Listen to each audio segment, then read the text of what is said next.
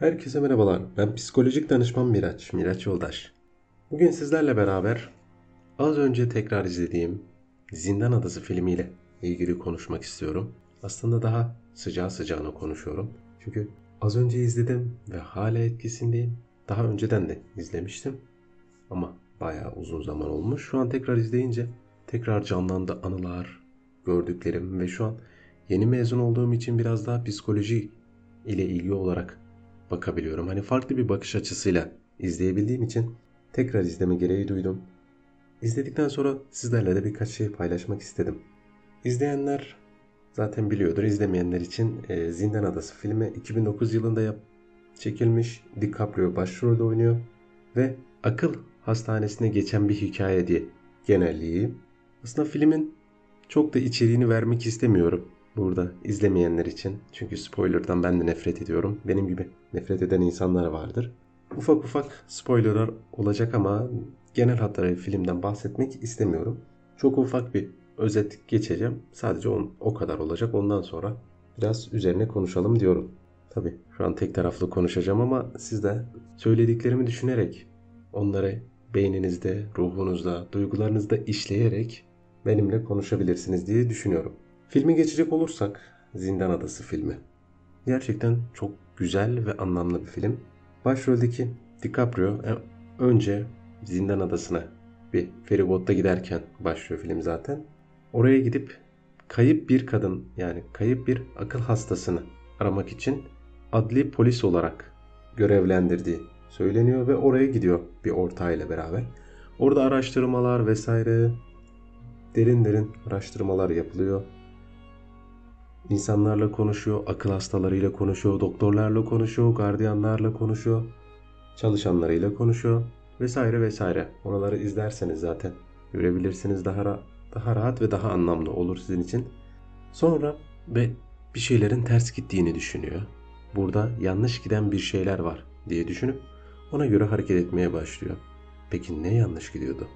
Nazilerden kalan Kuzey Korelilerin yaptığı, Nazilerin yaptığı gibi beyinle ilgili çalışmalar yapıldığını düşünüyor. İnsanları deney faresi olarak ki deney faresi de yanlış bir şey. Hayvanları bu yönde kullanmalarına da tamamen karşıyım. Ama öyle bir tabir var maalesef. Deney faresi olarak kullandığını düşünüyor ve bunu sonlandırmak için bazı araştırmalara girişiyor. Tek başına devam ediyor. Ortağından bile şüpheleniyor. Kendisine verilen ilaçlardan şüphe ediyor ki kendisi migren hastası olduğu için aspirin veriliyordu. Verilen yemeklerden şüpheleniyor. Verilen sigaradan bile şüpheleniyor. Sonra büyük bir fırtına çıkıyor ve yasak olan bölmeye de girebiliyor. Normalde bir bölme e, orayı atladım. Akıl hastanesinin bölmeleri var, dereceleri var. C bölmesi kapalı olan ve kimsenin giremeyeceği bölme. Hani sadece aşırı derecede korunan sadece doktorların ve belli gardiyanların girebildiği bir bölme. Oraya giriyor, orada araştırmalar falan yapıyor. Orada akıl hastasıyla konuşuyor. Bir şizofren tanısı olan akıl hastasıyla konuşuyor ve çözüm bulabilmek için adada dolanıyor. Kayıp olarak hani en başta dedim ya bir kadın kayıptı. O kadını bulduğunu düşünüyor ve o kadınla konuşuyor. Kadın da eski bir psikiyatrist olduğunu ve akıl hastası damgası yediği için bu adadan ayrılamadığını söylüyor. Çünkü burada yanlış bir şeyler dönüyor. Ben bunu ispatlayacaktım ve bana akıl hastası damgası vurdular falan diyor. Şu an bayağı spoiler veriyorum ama kusura bakmayın. Bundan sonra bu kadar olayın içinde bir fener var. Deniz feneri. Ve o fenerde beyin ameliyatı yaptıklarından şüpheleniyor. Ve oraya gidebilmek için uğraşıyor vesaire vesaire. Fener'e gidiyor. En üst kata çıkıyor ve doktorla karşılaşıyor. Yani adanın genel başhekimi tarzında bir doktor var. Onunla karşılaşıyor ki film boyunca zaten sürekli olarak onu görüyorsunuz. Onunla muhatap oluyor. Ve kendisine akıl hastası olduğu söyleniyor. Burada direkt bariz bir yüzleştirme dediğimiz hani psikolojide de önemli bir yer alan yüzleştirme yapılıyor. Meğersem başrolümüz yani DiCaprio'nun oynadığı rol disosiyatif kimlik bozukluğu ve travma sonra stres bozukluğundan akıl hastanesinde yatan bir hastaymış. En başta hani filmle beraber siz de aslında DiCaprio'ya kurulan bir tuzak bu. Hani akıl hastanesine gizli işler yapılıyor, devletten gizli işler yapılıyor. DiCaprio bunu kanıtlayacaktı. Ama ne oldu? İşte DiCaprio'ya dam, deli damgası vurularak bunun üstü kapatılacak. Siz de böyle düşünüyorsunuz izlediğiniz zaman filmi. Oysa daha fazla ayrıntı anlatılmaya başlayınca gerçekten de DiCaprio'nun canlandığı rolün şu an karakterin ismi aklımda değil. Andrew'di galiba. O rolün gerçekten de akıl hastası olduğunu görüyorsunuz. Yani film boyunca anlatılan aslında gerçek değildi. Bir akıl hastanesinin aklında kurduğu ve bunu adaya canlandırdı. Adada rol olarak oynadığı görülüyor. Gerçekten de bunu doktorlar planlamış. Çünkü e, canlanan filmin canlandırdığı sürece baktığım zaman 1940'larda 2. Dünya Savaşı'nda çatıştığı düşünülürse maksimum 1950'ler 1960'lar arası bir yılda bahsediyoruz. Bu geçen olayların. Hani filmin tarihi 1950'lerle 1960'lar. Psikoloji tarihine baktığımız zaman ise davranışçı ekolün daha fazla ağırlıklı olduğu, humanist ekolün biraz daha yaygınlaşmaya çalıştığı, çabaladığı diyeyim dönem daha çok deneysel hatta davranışlar bile iyi kalıyor bu yönde. Daha geçmişinden gelen deneysel elektroşok verilmesi, sinirlerle oynanılması, bilinmeyen beynin içinde farklı noktalara temas edilerek insanın ruhsal bozukluklarının düzeltilmeye çalışıldığı bir dönemden bahsediyoruz. İşte bu konuda da bununla mücadele eden, buna karşı duran bir doktorun disosiyatif kimlik bozukluğu ve travma sonra stres bozukluğu tanısı olan bir hastaya farklı bir yoldan yardım etmeye çalıştığını görüyoruz. Hani aslında bir baş kaldırış var. Baktığımız zaman kendisinde bu bozukluğu olmasında e, İkinci Dünya Savaşı'nda girdiği mücadeleler, savaşta insanları öldürmesi vesairenin çok fazla etkisi olduğunu görüyoruz. Ve karısının da manik depresif bozukluğu tanısı var. Bu arada söylemeyi unuttuğum bir şey var arkadaşlar. Kayıp olan kadın demiştim ya. Hani bir kadını bulmak için sözde adaya gelmişti. O kadın 3 tane çocuğunu bir göl evinde gölde boğ, boğduğu söyleniyor. Hani 3 çocuğun da gölde boğduğu söyleniyor. Bu kadını bulmak için geliyordu DiCaprio. Filmin sonunda spoiler geliyor. Filmin sonunda ise aslında o 3 çocuğu boğanın kendi karısı olduğunu öğreniyor. Bunu biliyor ama öyle bir yerleşmiş ki savunma mekanizması kendisi ve benliği arasında uçurum oluyor ve bu uçuruma da bir duvar çekiliyor. Hani arka tarafını görmüyor. Gerçek benliğini, gerçek hayatını görmüyor. Kendine yeni bir kimlik yaratıyor.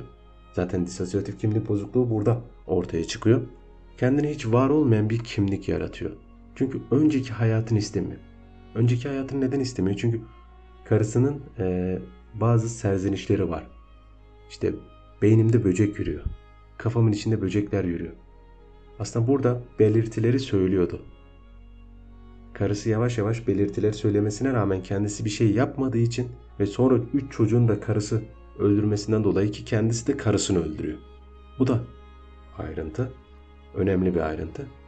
Bu yüzden kendini sorumlu tutuyor. 3 çocuğunun ve karısının ölümünden kendisini sorumlu tutuyor ki 2. Dünya Savaşı'nda gençlik yıllarında yüzlerce ceset görüyor. Yüzlerce ölümle karşılaşıyor. Kendisi birçok insanı öldürmek zorunda kalıyor. İşte bütün bunlar toplandığı zaman artık o bedende, o benlikte yaşamak istemiyor ve kendine yeni bir benlik kuruyor. Yani yeni bir hikaye yazıyor ve o hikayenin kahramanı kendisi. Aslında biraz hepimiz bunu istiyoruz. Şu an birçoğumuz hatta tırnak içinde söyleyeyim coğrafya kaderdir dediğimiz ve kaderi suçladığımız konularda da hepimiz bunu biraz istiyoruz. Kendimize yeni bir hikaye yaratmak ve o hikayede kahraman başrolü olarak kendimizi görmek. Hani istediklerimizin olduğu bir dünya yaratmak istiyoruz. Geri filme dönecek olursak flashback olayı çok fazla oluyor. Yani bu kadını aradığı sürede yani polis olarak kendini düşündüğü sürede sürekli olarak geçmişe dönüyor. rüyasında karısını görüyor, çocuğu görüyor. O gölde ölü bulunan çocuğu görüyor. Beni kurtar diyor çocuk. Karısı kendi ellerinde ölüyor, yanıyor. Bunu ilaçlara dayandırıyor en başlarda. Aldığı ilaçlardan migren ilacı olduğu söylenen bir aspirin tarzı ilaç alıyor. Ve sonradan bunu bana ilaçlar yapıyor diyor. Oysa geçmişteki yani bilinç dışına ittiği benlikteki yansımalar rüyalarla ortaya çıkıyor ki burada Freud'un haklılığını görüyoruz. Ne kadar filmde olsa. Bilinç dışına attıkları tekrar gün yüzüne çıkıyor. Ama bunu ilaçlarla vesaire gördüğü aldığı ilaçlardan dolayı olduğunu düşünüyor. Kafasının karıştırılmak istendiğini söylüyor. Çünkü deli damgası vurulmak istendiği söylüyor. söylüyor. Baktığım zaman savunma mekanizması kullanıyor dedim. Peki ya savunma mekanizmalarının bir sınırı var mı? Kendine, geçmişine, karısına, çocuklarına, yaşadıklarına bir duvar örebilecek kadar, onu tamamen unutturabilecek kadar bir savunma sistemimiz var mı? Ki hani birçoğumuz izlemişizdir, görmüşüzdür veya biliyoruz şu şekilde. Bilgisayarlarda antivirüs programları var. Güvenlik duvarımız var. Üzerine bir de antivirüs programları falan var. Bunu bedenimize de yansıtabiliriz, örnek verebiliriz. Şu, şu şekilde bir savunma mekanizmamız var. Biz buna ne diyoruz? Bağışıklık sistemimiz. Yani bir duvarımız var. Ama bir yandan da hücrelerimizin içinde, kan hücrelerimizin içinde gelen virüslere karşı savaşan tekrar kendi alüvar ya da aküvar tam olarak bilmiyorum bu konuda emin değilim. Savaşan hücrelerimiz var. Burada da aynı şekilde bir duvar var ve yine de eski benlikle savaşan bazı şeyler var. Ne var mesela filmde? Şu şekilde karısı. Halüsinasyon olarak karısını görüyor. Rüyasında karısını görüyor. Karısı bu adadan kaçmalısın. Burada durma diye sürekli olarak kendisine bir yansıma olarak gözüküyor. Hayali kadın hani bulmak için geldiği kadın olmayan kadın öyle bir hasta normalde yok. O kadını görüyor, buluşuyor ve o kadın da hani söyledim ya işte ben bir psikiyatristim. Benim de burada kötü şeyler olduğunu düşündüğüm için ve bulmaya çalıştığım için bana akıl hastası damgası vurdular diyen kadın. Daha önceki dakikalarda söylemiştim. O kadın da bu adadan kaçması gerektiğini söylüyor ki bu da gene kendisinin bir yansıması. Çünkü öyle bir kadın yok.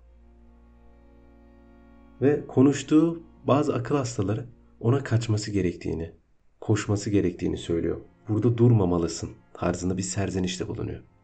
Peki bu kadar olay, bu kadar durum, kendisine karşı verdiği bu savaş, peki ya sonuç ne oluyor? Aslında birçok sorun yaşamış. İkinci Dünya Savaşı'nda gördüğü ölümler. Sonra karısının yaşadığı manik depresif bozukluk ve çocuklarının öldürülmesi. Bunu karısının öldürmesi, bu çocukları karısının öldürmesi ve karısını da kendisi öldürmesi, çok sevdiği halde karısını öldürmesi.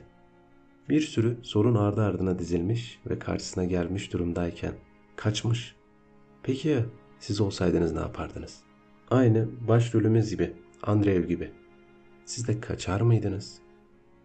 Kendiniz öyle bir mekanizma, öyle bir duvar inşa eder miydiniz ki hani var olan benliğinizi, geçmişinizi, yıllarınızı, anılarınızı unutup sil baştan bir hikaye yazabilecek kadar. Peki ya biz bu kadar güçlü müyüz? Kendimize kendimizi unutturacak kadar güçlü mü? Yoksa oyuncu bir beynimiz mi var? Bu kadar mı savunuyoruz? Peki ya neye karşı savunuyoruz? Kendimize karşı mı? Beğenmediğimiz varoluşumuza karşı mı? Yaşadığımız olumsuz anılara karşı mı? Günlük hayatta bu kadar büyük olmasa da birçok şeye karşı biz de bu tarz davranışlarda bulunuyoruz bence arkadaşlar. Kendimizle savaşırken kendimize yenik düşüyoruz. Kabullenmemek. Bunu en çok çevresinde yakın ölümleri olan insanlarda görebilirsiniz. Hayır ölmedi ki o. Gelecek o. Hayır. Ölmüş olamaz. O nasıl ölebilir ki? Tarzında söylemleri çok duymuşsunuzdur. İnanmama, geri geleceğini söyleme. Veya babası veya annesi ölmüş çocuklarda o uzağa gitti geri gelecek. Yurt dışına çıktı geri gelecek. Tarzında duyabilirsiniz. Veya işte babam bana şu oyuncağı gönderdi tarzında arkadaşlarına söyleyebilir ama öyle bir oyuncak ya gelmez ya da başka biri almıştır. Ama onun babasından geldiğini düşünmek istiyor. Ve bunu çok küçük yaşlardaki çocuklarda bile görebilirsiniz. Ta o yaşlarda başlıyor savunmamız. Beynimiz kendisini korumak için bir duvar örüyor. Gerçekliğe karşı.